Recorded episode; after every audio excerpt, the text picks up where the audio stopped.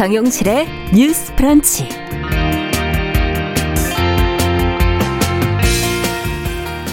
안녕하십니까 정용실입니다. 얼마 전 경제적으로 어려운 상황에서 아버지를 혼자 간병하다 방치해 숨지게 한 청년의 사연이 보도가 됐는데요. 자, 이 일을 계기로 청년을 간병 살인에까지 이르게 한 이른바 영케어러의 비극을 막아야 한다 하는 목소리들이 커지고 있습니다. 자, 무엇이 문제이고 어떤 대책이 필요할지 오늘 좀 자세히 생각해 보겠습니다.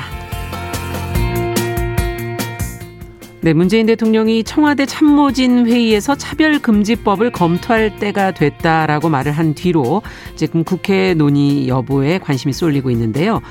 지난달 12일부터는 이 차별금지법 제정을 위해서 노력해온 시민단체 활동가들이 올해 안에 법을 제정할 것을 촉구하며 도보 행진을 시작을 했습니다.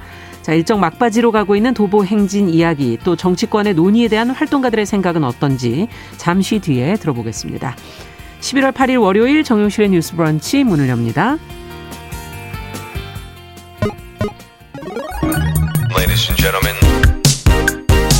새로운 시각으로 세상을 봅니다. 정용실의 뉴스 브런치 뉴스 픽.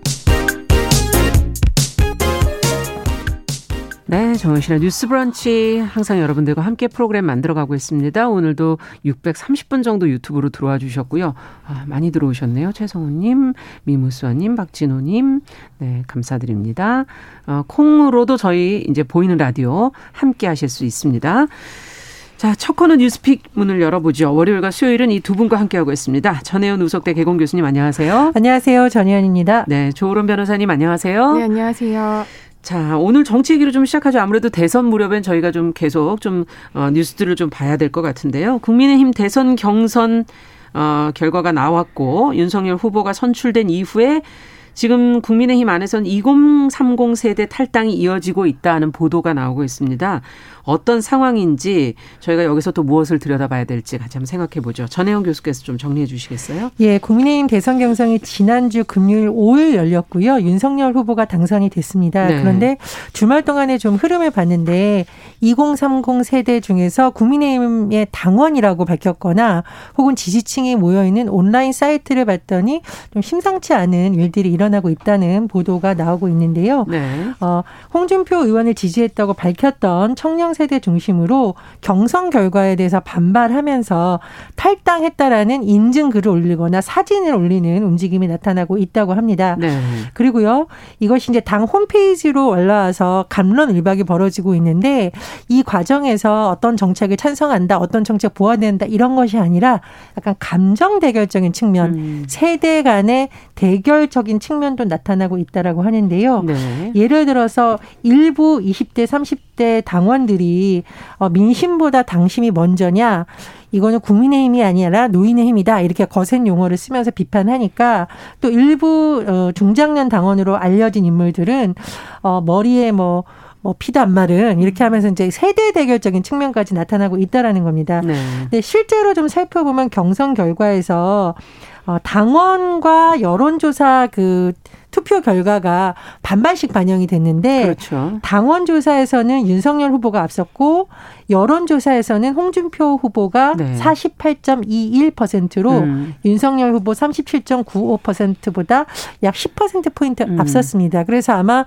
이른바 민심을 반영하는 여론 조사에서 홍준표 후보가 앞섰던 것은 그동안의 흐름을 봤을 때 상대적으로 2030 세대가 홍준표 후보를 더 많이 찍어줬던 것 아니냐. 네. 그런데 어쨌든 합산을 해보니까 윤석열 후보가 1위를 차지했거든요. 음. 여기에 대한 경선 후폭풍이 아니냐 좀 음. 이런 우려가 일각에서 제기되고 있고요. 또 하나 소식은 홍준표 후보의 경우에는 일단은 경선 결과는 승복하겠다고 밝혔는데 네. 선대위 구성에는 참여하지 않겠다고 밝힌 상황입니다. 네. 그래서 이런 여러 가지 복합적인 요인이 나타나고 있는데 어쨌든 이 부분에 대해서 뭐 이준석 대표가 음. 앞으로 윤석열 후보가 젊은 층 마음 이해하고 노력한다면 달라질 것이라고 주장을 했는데 있는데요. 앞으로의 흐름이 어떻게 될지는 그렇죠. 이제 지켜봐야 되는 상황입니다. 네. 자, 이런 국민의힘 2030 당원들의 탈당이 이어졌다. 뭐 이런 지금 보도 내용을 정리해 주셨는데 이 실망했다는 반응을 보이는 이유는 어디 있다고 보시는지 두 분께 좀 여쭤보죠. 조론 변호사께서 먼저 어떻게 보십니까? 네, 일단은 2030 세대가 이번에 국민의힘 경선에 굉장히 많이 참여했음에도 불구하고 네. 국민의힘 당원들의 대부분은 그보다는 나이가 많은 5, 60대들이 많다라고 그렇죠. 합니다. 그러다 보니까 여론조사에서는 20, 30대의 의견이 많이 반영이 되어 예. 보이지만 있지만 아니면 당원 그 투표에서는 아무래도 그 기존의 주도권이었던 음. 5, 60대의 의견이 많이 반영된 것이 아니냐. 음. 그래서 2030 세대들은 자기네들이 생각했을 때는 아무래도 이 당은 음. 아직까지는 2030 세대의 의견을 그렇게 크게 받아들이지 않는 것 같다. 음. 뭐 젊은 사람들의 2030 세대 네. 의견을 받아들이지 않는 당이니까 음. 구태 정치다, 아. 뭐 오래된 정치다라고 예. 비판을 하면서 떠나가고 있는 것 같습니다. 네, 전혜영 교수께서는 어떻게 보세요? 우리가 어떤 사람을 안 좋아했을 때랑 좋아했을 때랑 느끼는 박탈감이 차이가 있잖아요. 음. 그러니까 내가 누구를 지지하고 투표에 참여할 정도면 굉장히 적극적으로 우리가 그렇죠. 이 당에 기대를 하고, 맞습니다. 어 그리고 그 국민의힘에서도 어쨌든 2030 세대가 우리 지지한다고 홍보를 많이 했는데 왜 음. 우리 의견은 안 반영해줘라는 음. 박탈감, 뭐 어떤 배신감, 공정성에 대한 문제 제기 이런 네. 것이 있다라고 봐요. 그리고 어 사실 이렇게 윤석열 후보 같은 경우에도 여론조사 흐름 봤을 때 초기에는 굉장히 높았는데 예. 나중에 이제 홍준표 후보가 2030 세대 지지를 받는 모양새가 됐다 보니 예. 또 우리가 지지했던 후보가 되지 않은 것에 대해서 화가 난 그 경선 후유증의 한 부분으로도 볼 수 있을 것 같습니다. 음, 경선에 어쩌면 후폭풍일 수도 네. 있다. 그런데 이제 겨, 저희가 좀 주목해야 될 건 이번 대선 결과가 사실은 이제 2030 청년들의 표심이 중요할 것이라는 건 뭐 많은 전문가들의 분석인데요. 어, 국민의힘도 지금 어, 앞서 얘기해 주신 것 같은 분위기고 민주당의 이재명 후보 역시 20대 특히 여성들의 비호감 문제를 좀 극복해야 되지 않겠는가 하는 지적도 나오고 있고 자, 지금 청년 표심이 중요하다는데 양쪽 당 다 좀 고민이 있을 것 같습니다. 극복해야 될 과제는 무엇이라고 보는지 대선 후보들이 앞으로 그러면 청년 표심을 잡으려면 무엇을 신경 써야 될지 두 분은 어떻게 보고 계시는지요? 일단 여론조사 결과에 따르면요. 네. 20, 30대 층에서 무당층이 한 70%가 됩니다. 2030에서는 네, 아. 그러다 보니까는 2030 세대가 아직 특정 정당을 지지하겠다라는 그런 게 아직 없는 거예요. 그렇군요. 예전에는 그 윤 후보가 맨 처음에 정치에 입문했을 때는 2030 세대의 굉장한 지지를 얻었습니다. 음, 네. 그런데 이번에 경선을 치르면서 이 흐름이 완전히 뒤바뀐 결과를 음. 보여주고 있거든요. 그렇게 본다면 왜 이런 그렇죠. 됐는지 그 네. 부분에 대해서 성찰이 필요할 것으로 보이고요. 예. 특히 2030 세대가 대선 그 선거에 있어서 굉장히 중요한 비중을 차지를 하고 있어요. 수적으로도. 음. 그렇기 때문에 이들을 위한 정책을 어떤 식으로 풀어 나가야 될지가 음. 굉장히 중요하다라고 생각이 되고요. 예. 그런데 이제 공약을 내세울 때 특정 지지층을 확보하기 위해서 이것을 젠더 문제로 풀어버린다거나 음. 아니면은 완벽하게 뭐 뭐 사회 지도층과 뭐 서민층을 간의 어떤 대립 구조로 가는 것보다는 음. 이 사람들이 어떻게 조화롭게 잘 살 수 있느냐 그렇죠. 이런 공약을 내세워야 될 것 같고요. 네. 그리고 또 한 가지는 상대방의 어떤 공약을 무조건적으로 비판하기보다는 음. 상대방의 주장 중에도 받아들여야 될 게 있으면 그 네. 그 부분에 대해서도 적극적으로 상대 그렇군요. 진영이지만 음. 그런 다른 진영에서도 그것을 적극적으로 수용해서 정책으로 삼아야 할 것 같고요. 음. 또 특히 지금 2030 세대의 지지도 문제지만 예, 예. 여성층의 지지도 어떤 한 당을 선택한다라고 볼 수가 없는 상황입니다. 나온 여론조사 결과를 네, 보면요. 네, 그렇기 때문에 음. 여성층에 있어서 민감한 뭐 양육이라든지 뭐 임신, 음. 출산 이런 그렇죠. 문제 관련해서도 적극적인 정책 홍보가 필요할 것 같습니다. 네, 지금 어 과연 앞서 젠더 갈등으로 몰아 봤을 때 그것이 과연 어, 궁극적으로 좋을 것인가 조화롭게 잘 살 수 있는 방법을 택하는 게 더 현명한 방법이 아니겠는가 하는 지금 조으론 변호사의 제언이신데 어, 지금 2030뿐 아니라 여성도 마찬가지로 무당층의 비율이 지금 높다 지금 이렇게 지적을 해주셨거든요. 어떻게 보십니까? 일단은 우리가 청년 정치라고 했을 때 두 가지 개념이 혼재되어 있거든요. 네. 하나는 청년들이 많이 정치 일선에서 뛰게 해주는 것. 음. 그래서 이거는 뭐 공직선거법 개정안이 지금 얘기가 나오고 있어요. 그래서 25세 이상 피선거권, 선거에 그러니까 후보자로 나설 수 있는 기준을 낮춰주는 거. 예, 네. 이게 계속 얘기가 돼 사실 안 되고 있기 때문에 네. 일단은 제도적으로는 이런 부분을 열어놔서 더 많은 사람들이 선거에 뛰어들 수 있도록 네. 정치인의 주체적으로 설 수 있도록 장을 열어주는 방법이 하나가 있을 거고요. 또 하나는 청년들에게 필요한 정책을 만드는 것을 또 청년 정책이라고 우리가 하거든요. 네. 근데 이 후반은 사실 시간이 많이 걸리다 보니 정치인들이 좀 당장 눈에 보이는 방법을 어떻게 하느냐.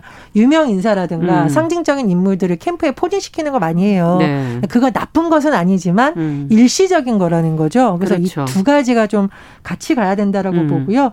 여성 정책을 가는 경우에는 이제 변호사님 말씀에 일부분 공감을 합니다만 저는 조금 다른 것이 이제 양육 출산의 문제는 보통 이제 여성들이 주로 담당을 하고 있는데 앞으로는 여성 의제를 좀 더 넓혔으면 좋겠다는 의견이 음. 많거든요. 음. 왜냐하면 지금 비혼을 선택하는 여성도 많고 양육뿐만 아니라 직장 내에서의 전문가로서 겪는 어려움도 있고 해서 오히려 여성들을 만날 때 너무 돌봄 주제보다는 돌봄은 공통의 주제로 놓고 네. 다른 주제로 놨으면 좋겠다라는 건의 사항도 많아요. 그래서 그런 부분을 조금 더 보완했으면 어떻다고 생각을 합니다. 그리고 예.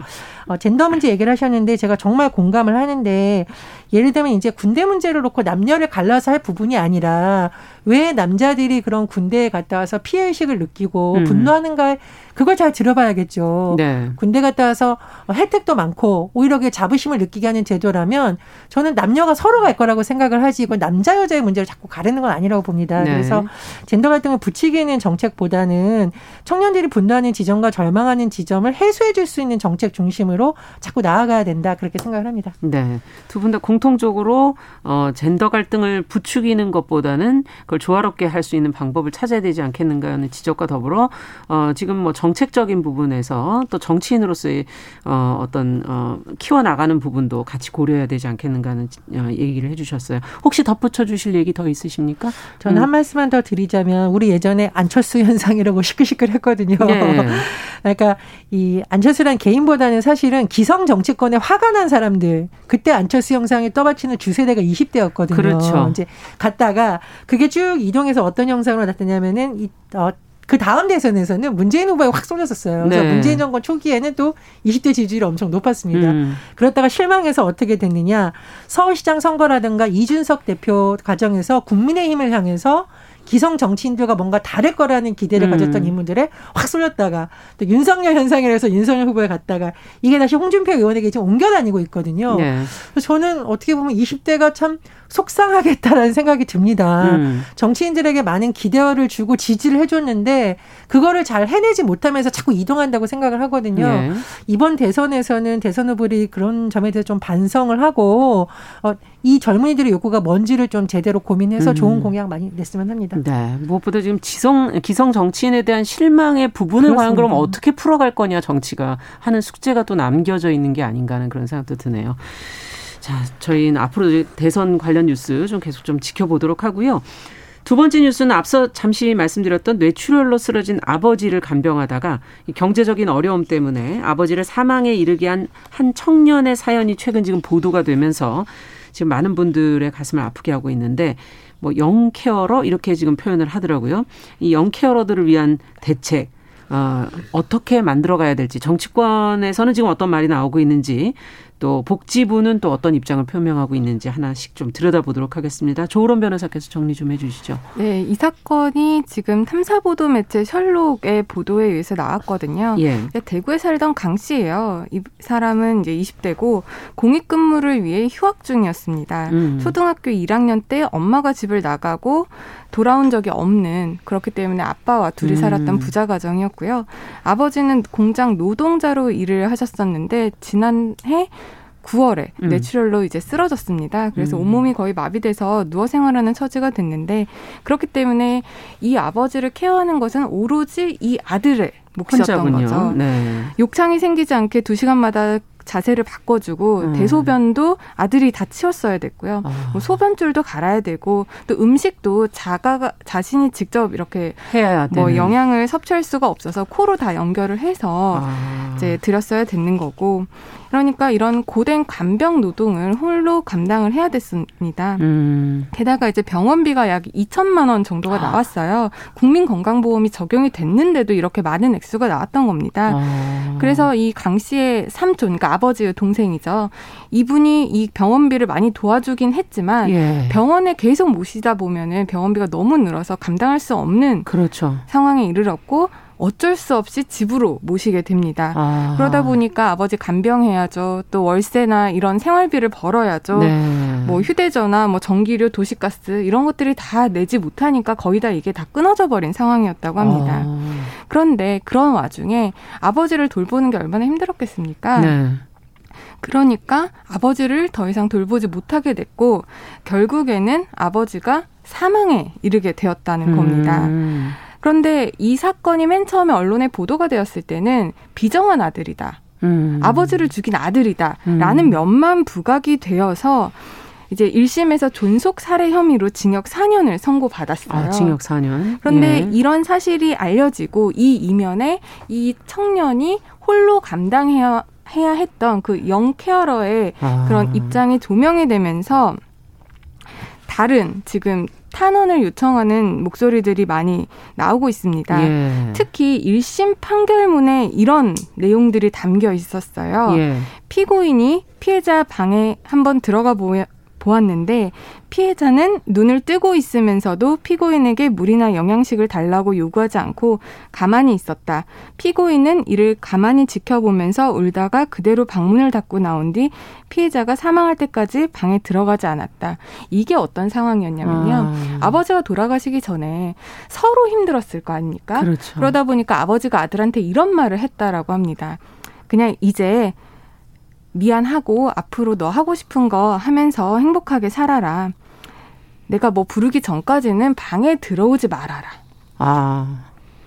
방에 들어오지 말라라는 거는 이제 죽음을 결심한 거죠. 음, 아버지로서는 이제 그렇죠. 아들에게 자기가 해줄 수 있는 마지막을 해준 거고 아들도 사실상 그 전까지는 굉장히 부양을 잘 했다가 음. 자기가 있는 최소한 최대한으로 잘 했다가 아버지의 말을 듣고 이런 결과가 나왔다라는 점이 이제 세상에 알려지면서 지난 6일 오후 6시 기준으로 예. 이 사, 이 아들에 대한 선처를 구하는 탄원서에 현재 한 6천 명 이상이 아. 동참을 했다라고 언론에 보도가 되어 있습니다. 예. 강 씨는 1심에서는 존속 살해 혐의로 4년형을 선고받았는데 예. 항소를 하면서 존속 살해가 아니라 유기치사 혐의를 적용해 달라고 주장하고 있는 상황이고요. 네. 정치권에서도 지금 뭐 당을 가리지 않고 예. 많은 정치인들이 이 부분에 대해서 이 청년이 가지고 있었 있 을 고층과 청년을 지원하지 못한 음. 사회 제도를 개선해야 된다라는 그렇죠. 목소리들이 나오고 있습니다. 네, 언론도 사실은 어떤 사건이 터졌을 때 그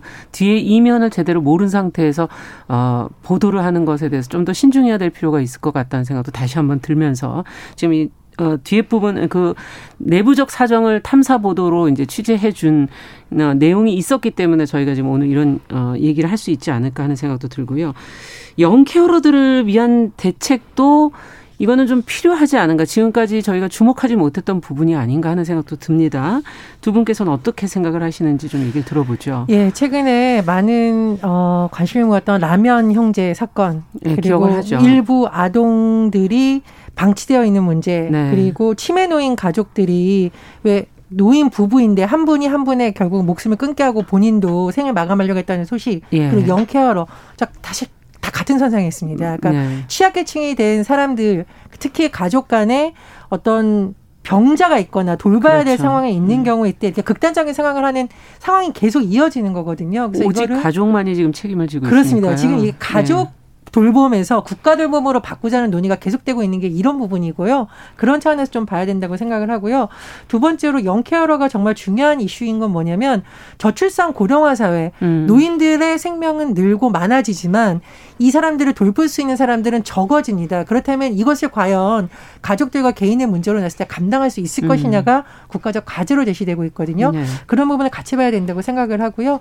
영국이나 호주, 뭐 영국이나 일본이 저출산 고령화를 좀 상대적으로 일찍 겪으면서 영케어러에 대해서 법적으로 정의도 하고 지원 제도가 많다고 하거든요. 네. 그래서 우리나라에서도 그런 차원에서의 법 개정이라던가 보다 정확한 개념 설정이 좀 필요하다. 네, 성급한 법 개정보다는 일단 빨리 어, 내용을 조금 더 공부를 해야 되지 않을까 하는 생각이 네, 들기도 네, 하고요. 교수님의 예. 의견에 적극 공감을 하고 지금 영케어러라는 이런 단어가 비단 이번 사건에 한해서만 그렇죠. 나온 게 아니라 음. 그 예. 전에도 있었거든요.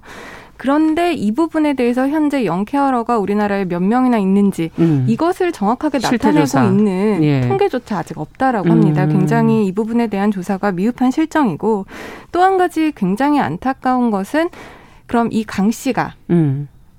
도움을 받을 수 없는 상황이었냐라는 음. 건데요. 사실 도움을 받을 수 있었던 상황이라고 합니다.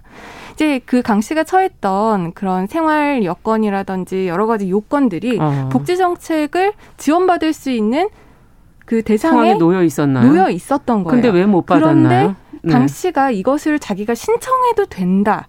자기가 그런 대상자이다라는 아. 사실을 몰랐기 때문에 지자체에 예. 신청을 하지 못했던 것이고 그래서 지원을 못 받았던 아. 건데요.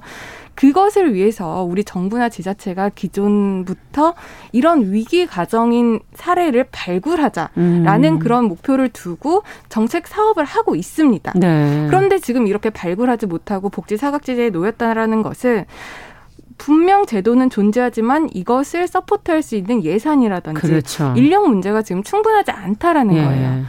교수님 말씀하신 것처럼 법을 통해서 법을 만들거나 제도를 만들어서 지원하는 것도 좋지만 현재 있는 있는 제도도. 를 네. 효과적으로 운영을 하는 것도 음, 굉장히 중요한 요소라고 맞습니다. 생각을 합니다. 네. 앞으로 인, 어, 일단 정책 실태 조사를 제대로 해야 될 것 같고 효과적인 운영을 위해서 지금 무엇이 잘못되고 있는지 점검이 좀 먼저 돼야 되지 않을까 하는 생각이 들고요. 어, 감염 가능성은 어떻게 보시는지 한마디로만 딱 얘기를 해주시겠어요? 감염이 되면 좋겠는데 겠는데. 이게 지금 준속살인이랑 음. 아니면 유기치사랑 이 부분을 어떻게 놓고 볼 것인가 관련해서 저는 유기치사가 인정되면 참 좋겠다라고 생각하고 네. 살인 존속사를 네, 그렇습니다. 네. 저희도 희망적으로 결과를 좀 기대를 해보겠습니다. 뉴스픽 조으론 변호사 전혜영 교수와 함께했습니다. 정영실의 뉴스 브런치 잠시 후 다시 돌아오겠습니다. 11시 30분부터 해당 지역 방송 보내드립니다.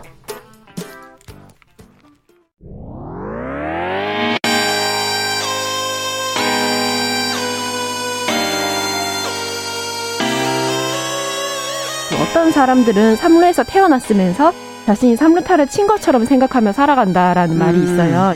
3분 즉석칼에 만들듯이 법안을 뚝딱뚝딱 잘 만들어내시는 분들이 왜 여기에 대해서는 음. 이렇게 직무유기를 하고 있을까 그런 문제가 들고 따끔하게 이 예. 여성 팬티에 달려있는 정체불명, 의미불명의 리본에 대해서 생각하게 됩니다. 도대체 이 아이는 왜 있는가? 경쾌하게. 정말 그런가요? 외신도 당황한 거죠. 이 사건을 보고 예. 도대체 한국에서 무슨 일이 벌어지고 있는 거냐. 음. 이거 한국의 성보수주의 때문 아니냐. 할 말은 하면서 같이 고민해 보면 고민해 보겠습니다. 세상을 보는 따뜻한 시선. 정용실의 뉴스 브런치. 네, 정실의 뉴스 브런치 다시 시작하겠습니다. 아, 지난 6월에 차별금지법 제정을 위한 국민동의 청원이 10만을 돌파를 했지만 뭐 국회가 별다른 움직임을 보이고는 있지 않습니다. 어, 그런데 최근 문재인 대통령이 차별금지법을 검토할 때가 됐다라고 말을 한 뒤로 지금 여당 주도로 국회 논의가 시작될 가능성이 커졌다는 보도들이 지금 나오고 있는데요. 자, 지난달 12일부터 지금 시민단체 활동가들이 차별금지법 연내 제정을 위한 국회 노력을 촉구하면서 도보 행진을 하고 있습니다. 오늘 월요 인터뷰에서는 차별금지법 제정연대에 함께하는 인권운동 사랑방 미류 활동과 전화 연결해서 이번 도보 행진 이야기, 정치권 논의에 대한 이야기 들어보겠습니다. 안녕하십니까? 네, 안녕하세요. 네, 지금 서울까지 걷고 있는 미류입니다. 지금도 걷고 계신가 봐요? 네, 네. 아니 비가 지금 오고 있지 않나요? 그렇네요. 비가 오네요. 아, 괜찮으세요? 네, 걷고 있습니다. 국회 앞까지 무사히 가겠습니다. 알겠습니다. 어, 지금 앞서도 잠시 말씀드렸듯이 차별금지법 연내 제정을 촉구하는 행진을 하고 계신데 어떻게 시작을 하시게, 어떤 이유로 시작을 하시게 된 건가요? 네, 그 다 아시다시피 지난 6월에 10만 명의 동의로 차별금지법 제정을 요구하는 청원이 회부되었잖아요. 네. 그런데 이제 논의가 진행이 되고 있지 않아서 14년째 멈춰 있는 논의를 올해에는 꼭 시작하도록 해야겠다. 그리고 더 이상 이 차별금지법이 없는 상태가 누군가의 절망의 이유가 되는 이런 상황을 끝내자 이런 마음으로 저희가 10월 12일 부산에서 출발해서요. 예. 11월 10일까지 국회 가고 있습니다. 그렇군요. 어쩐 절박함 14년째 어, 지금 정체돼 있는 그 법안을 제대로 만들어 보자 하는 절박함에서 시작하신 것 같은데 지금 얼마나 걸으신 거예요? 어, 오늘 28일째예요. 28일째. 네, 오늘 아침에 수원에서 음. 42번 국도 따라서 안산 지금 막 들어왔네요. 안산을 막 들어오고 네. 계세요.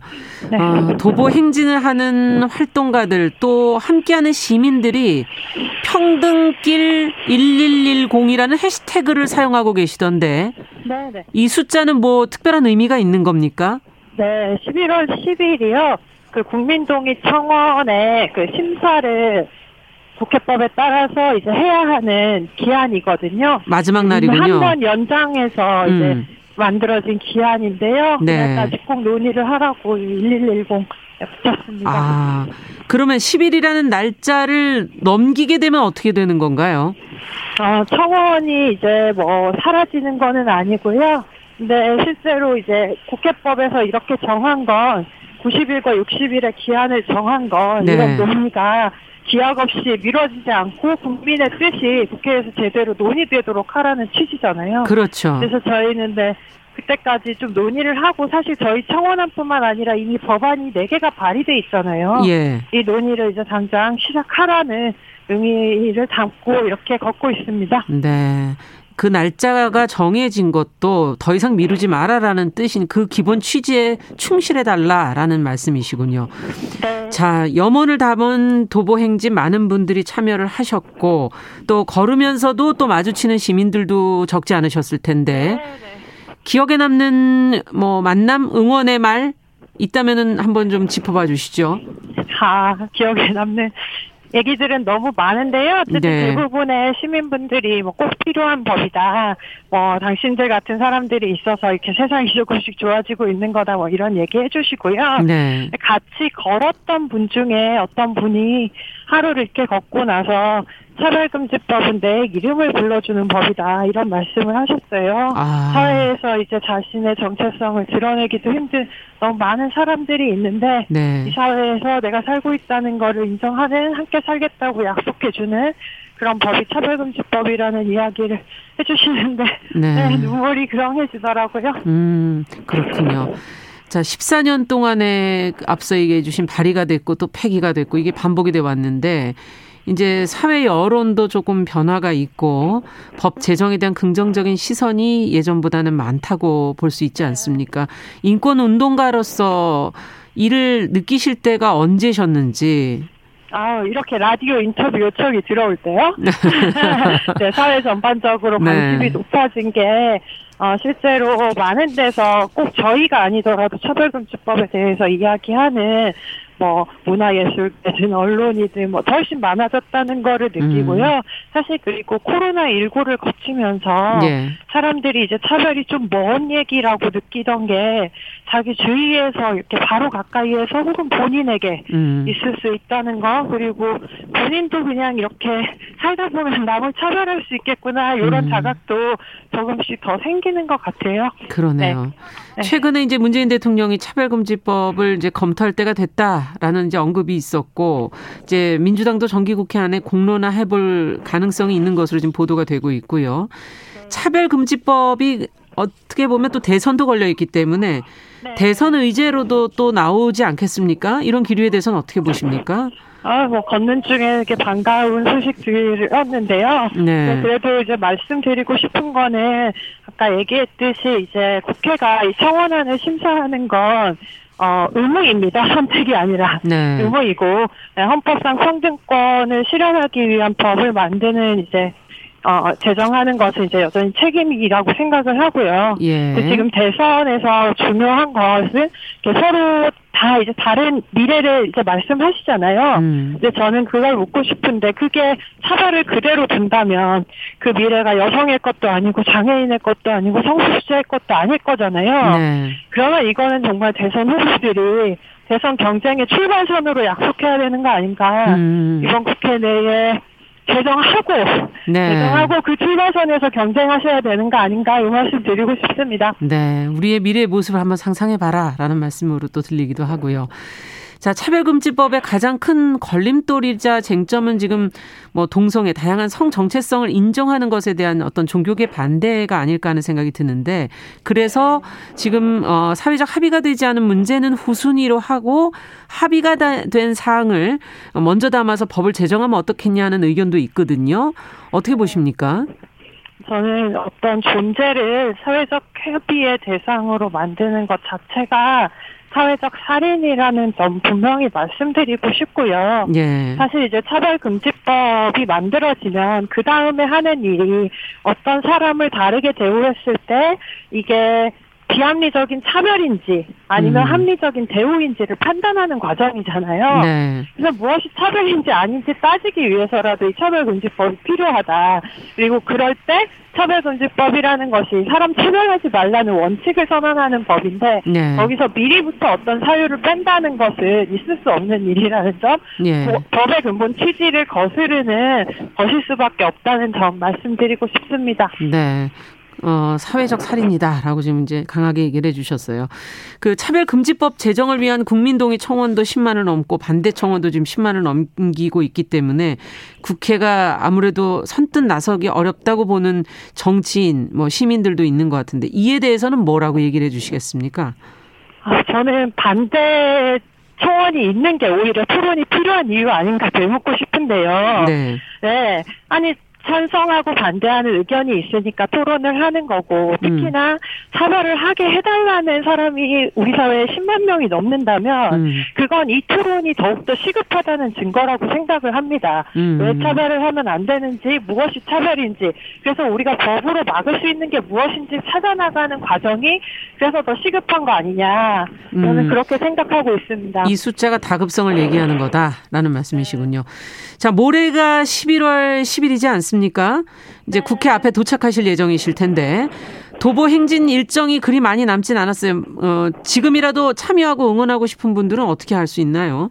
네, 우선 저희가 11월 10일 그 어, 행진은 시민 대행진으로 오전 10시 금천구청역 앞에서 출발하는데요. 네. 그 자리에 많은 분들 오셔서 같이 걸어주시면 좋겠고요. 네. 지금 사회금지법 제정연대에서는 올해 이제 어, 제정을 위해서 저희가 이제 걷고 나서 끝나는 게 아니라 국회 앞에서 농성을 하고 그럴 예정입니다. 음. 관심 많이 가져주시고 뭐 지지와 후원도 마찬가지로 부탁 좀 드리겠습니다. 네, 지금 어, 저희 어, 유튜브로 박진호님께서 안산을 지금 도보로 걷고 계신다고 안전과 건강 조심하시라는 어, 당부 말씀도 보내주셨습니다. 네, 고맙습니다. 네. 자, 오늘 말씀 여기까지 듣겠습니다. 감사합니다.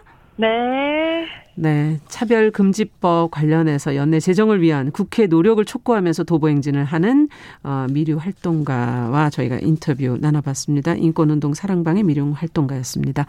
전화 상태가 걷고 있었기 때문에 조금 좋지 않았던 점 양해 말씀드립니다.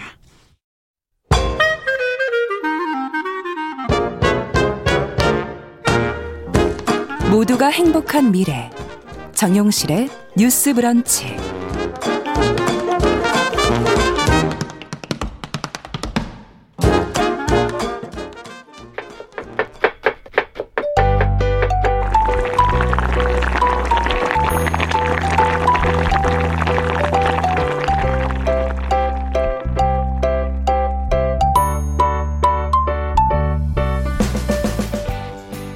건강한 식탁 시간입니다. 식재료와 식생활에 대한 정보 재밌게 전해드리는 시간이죠. 오늘도 홍신의 요리연구가 잘해주셨습니다. 어서 오세요. 네, 안녕하세요. 오늘은 무슨 얘기를 좀 해볼까요? 네, 지금 날씨가 조금 추워지고 하니까 어. 좀차 드시는 분들도 많이 생기고 차 한잔 하고 싶네요. 그렇죠. 네, 차 한 잔 진짜. 네. 그리고 요즘에 약간 예. 티하우스 열풍이에요. 아, 그래요? 네, 그러면서, 아, 정용실 아나운서님 굉장히 트렌디하신 분이신데, 아, 그래요가 나왔네요. 아니면 워낙 커피를 좋아하다 보니까. 그렇죠.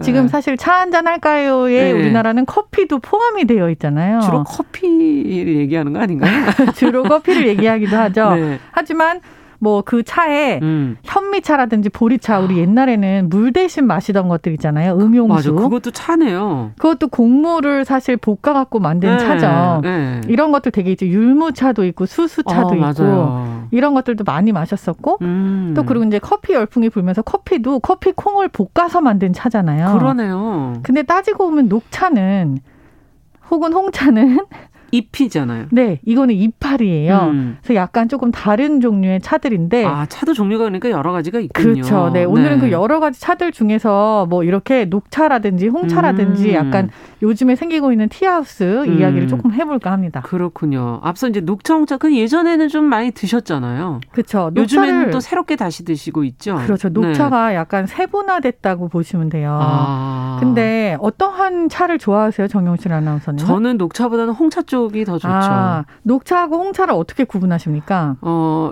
물에 넣었을 때 그쵸? 색깔이 다르죠. 물에 넣었을 때 색깔이 약간 연노란색, 녹색이면 녹차. 녹차고 붉은 빛이 나면 홍차. 홍차고 네. 맞습니다. 정확해요. 아 정확한가요? 네, 이게 정확한 거예요. 네. 이게 이렇게 색깔이 차이가 있는 게 사실은 산화의 문제예요. 뭐의 문제요? 산화. 산화. 네.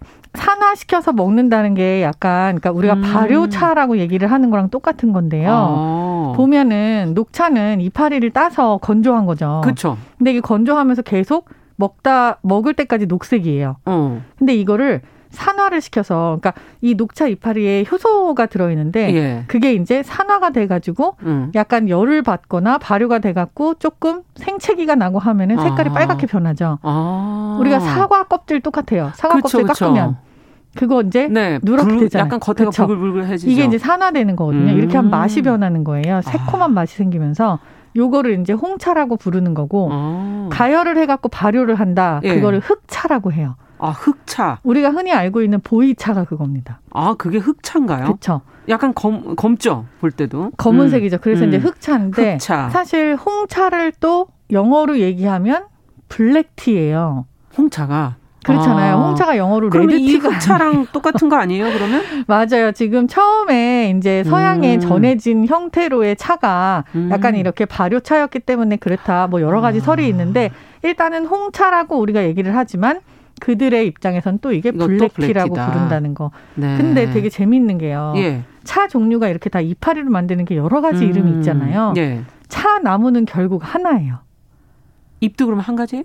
그러니까 잎의 종류가 여러 가지 아니에요? 아니에요. 결국은 아니에요? 하나예요. 하나예요? 결국은 한나무 뭐 한잎파리. 세장 뭐 우전 아. 뭐 이런 이런 이름 말하는 거 아닌가요? 네, 이 이름이 다른 거는 이제 녹차의 종류인 건데 이거는 언제 땄느냐가 중요한 거예요. 아, 땄느냐 수확 네, 시기. 언제 따서 음. 수확 시기가 왜 중요하냐면 이파리의 크기예요. 그 크기가 맛이나 향하고도 연관이 돼 있는 작을 거죠. 작을 때가 뭐예요? 가장 작을 때가 우전이라고 얘기를 아, 하는 가장 건데. 적을 네. 때가. 그러니까 이거를 우리가 세작이라고 알고 있는 분들도 많은데 사실 어. 세작은 조금 그 뒤에요. 어. 우전이 뭐냐 하면은 고구 때 채집을 하는 거예요.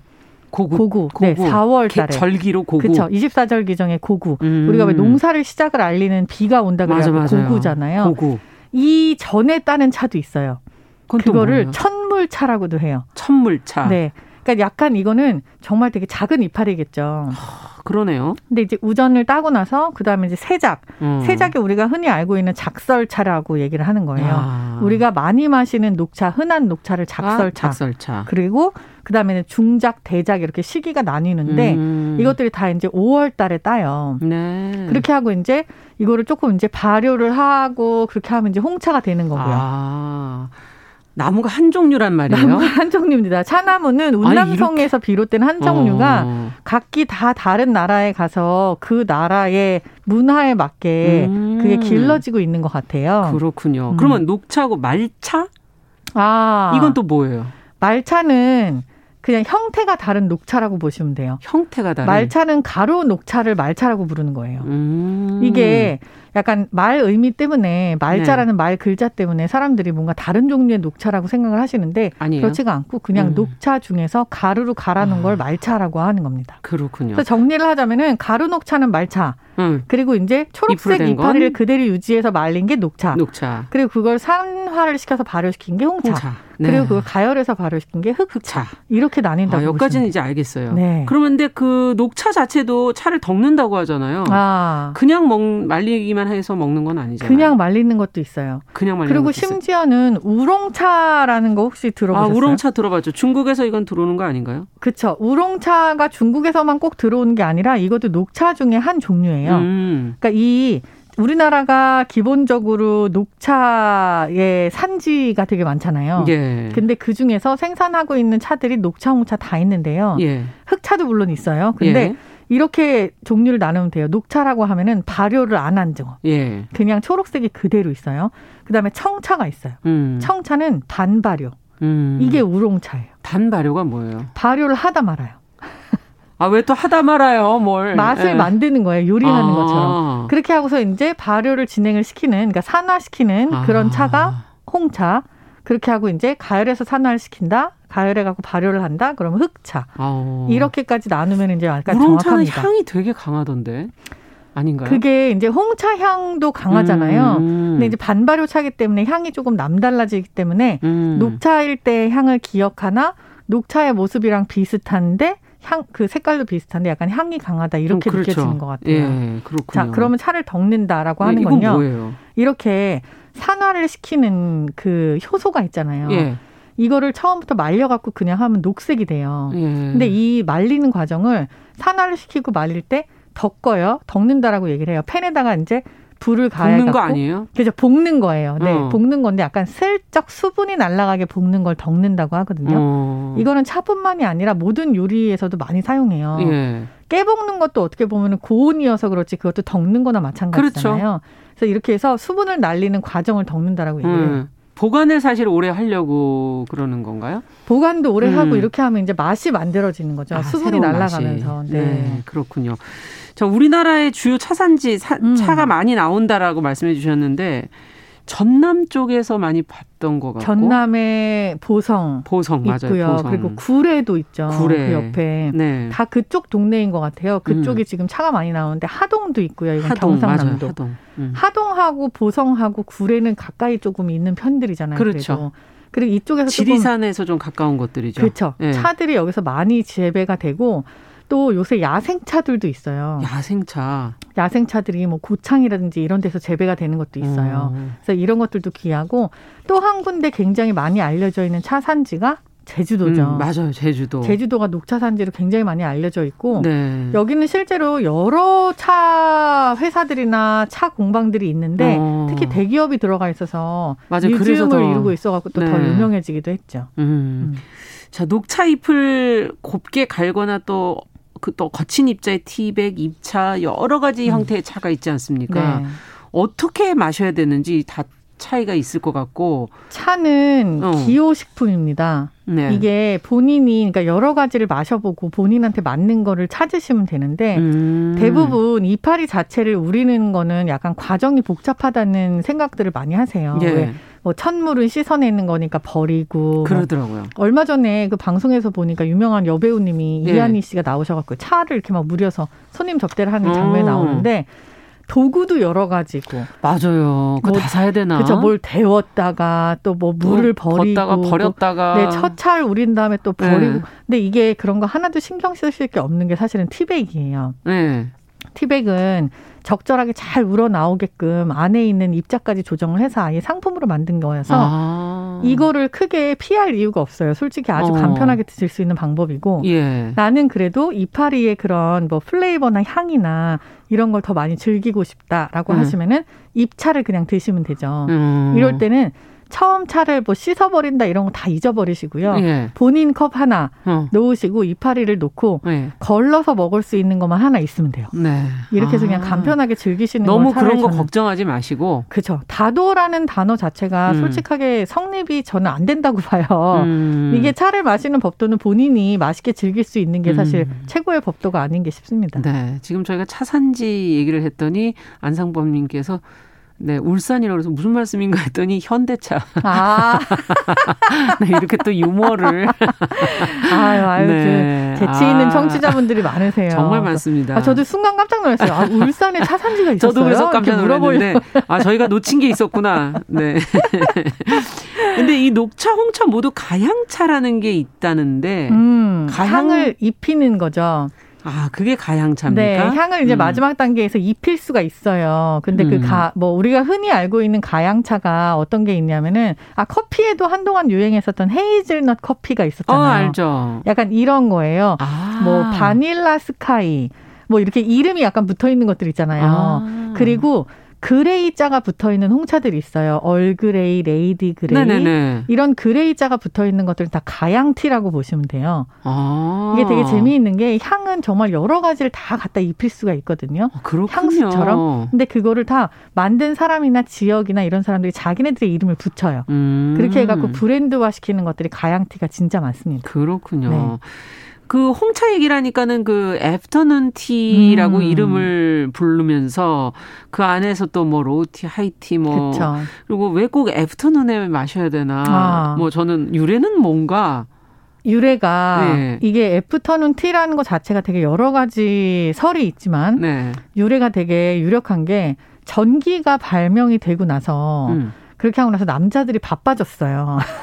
전기가 나오고 네, 전기가, 일하러 갔나요? 네, 일하러 다니고 네. 그리고 모임이 많아지고 하면서 아. 남자들이 귀가 시간이 조금 늦어져요. 아. 불빛이 있으니까. 아. 근데 그때 이제 귀족 여성들이 예. 이게 사실 영국의 문화를 따지고 들면은 이 티 때문에 남녀 성별 차이나 역할이 음. 되게 많이 구분이 되기 시작했다. 뭐 오해도 생겼다 이런 얘기가 되게 아. 기록이 많은데 일단 애프터는 티라고 하면은 여성들의 전유물처럼 옛날에는 여겨졌었어요. 아. 이게 남자들이 일하러 갔을 때 네. 귀족 부인들이 자기네들이 모여서 뭔가를 먹을 수 있는 것들을 만든 거예요. 음. 시간을 따로 내 가지고. 음. 근데 그 티에 어울리는 음식 그리고 심지어는 그 티 자체도 되게 귀했기 때문에 네. 어디서 가지고 온 어떤 티에 무슨 맛이냐 이걸로 재력을 과시하는 이런 어. 모임들을 계속 했었던 거죠.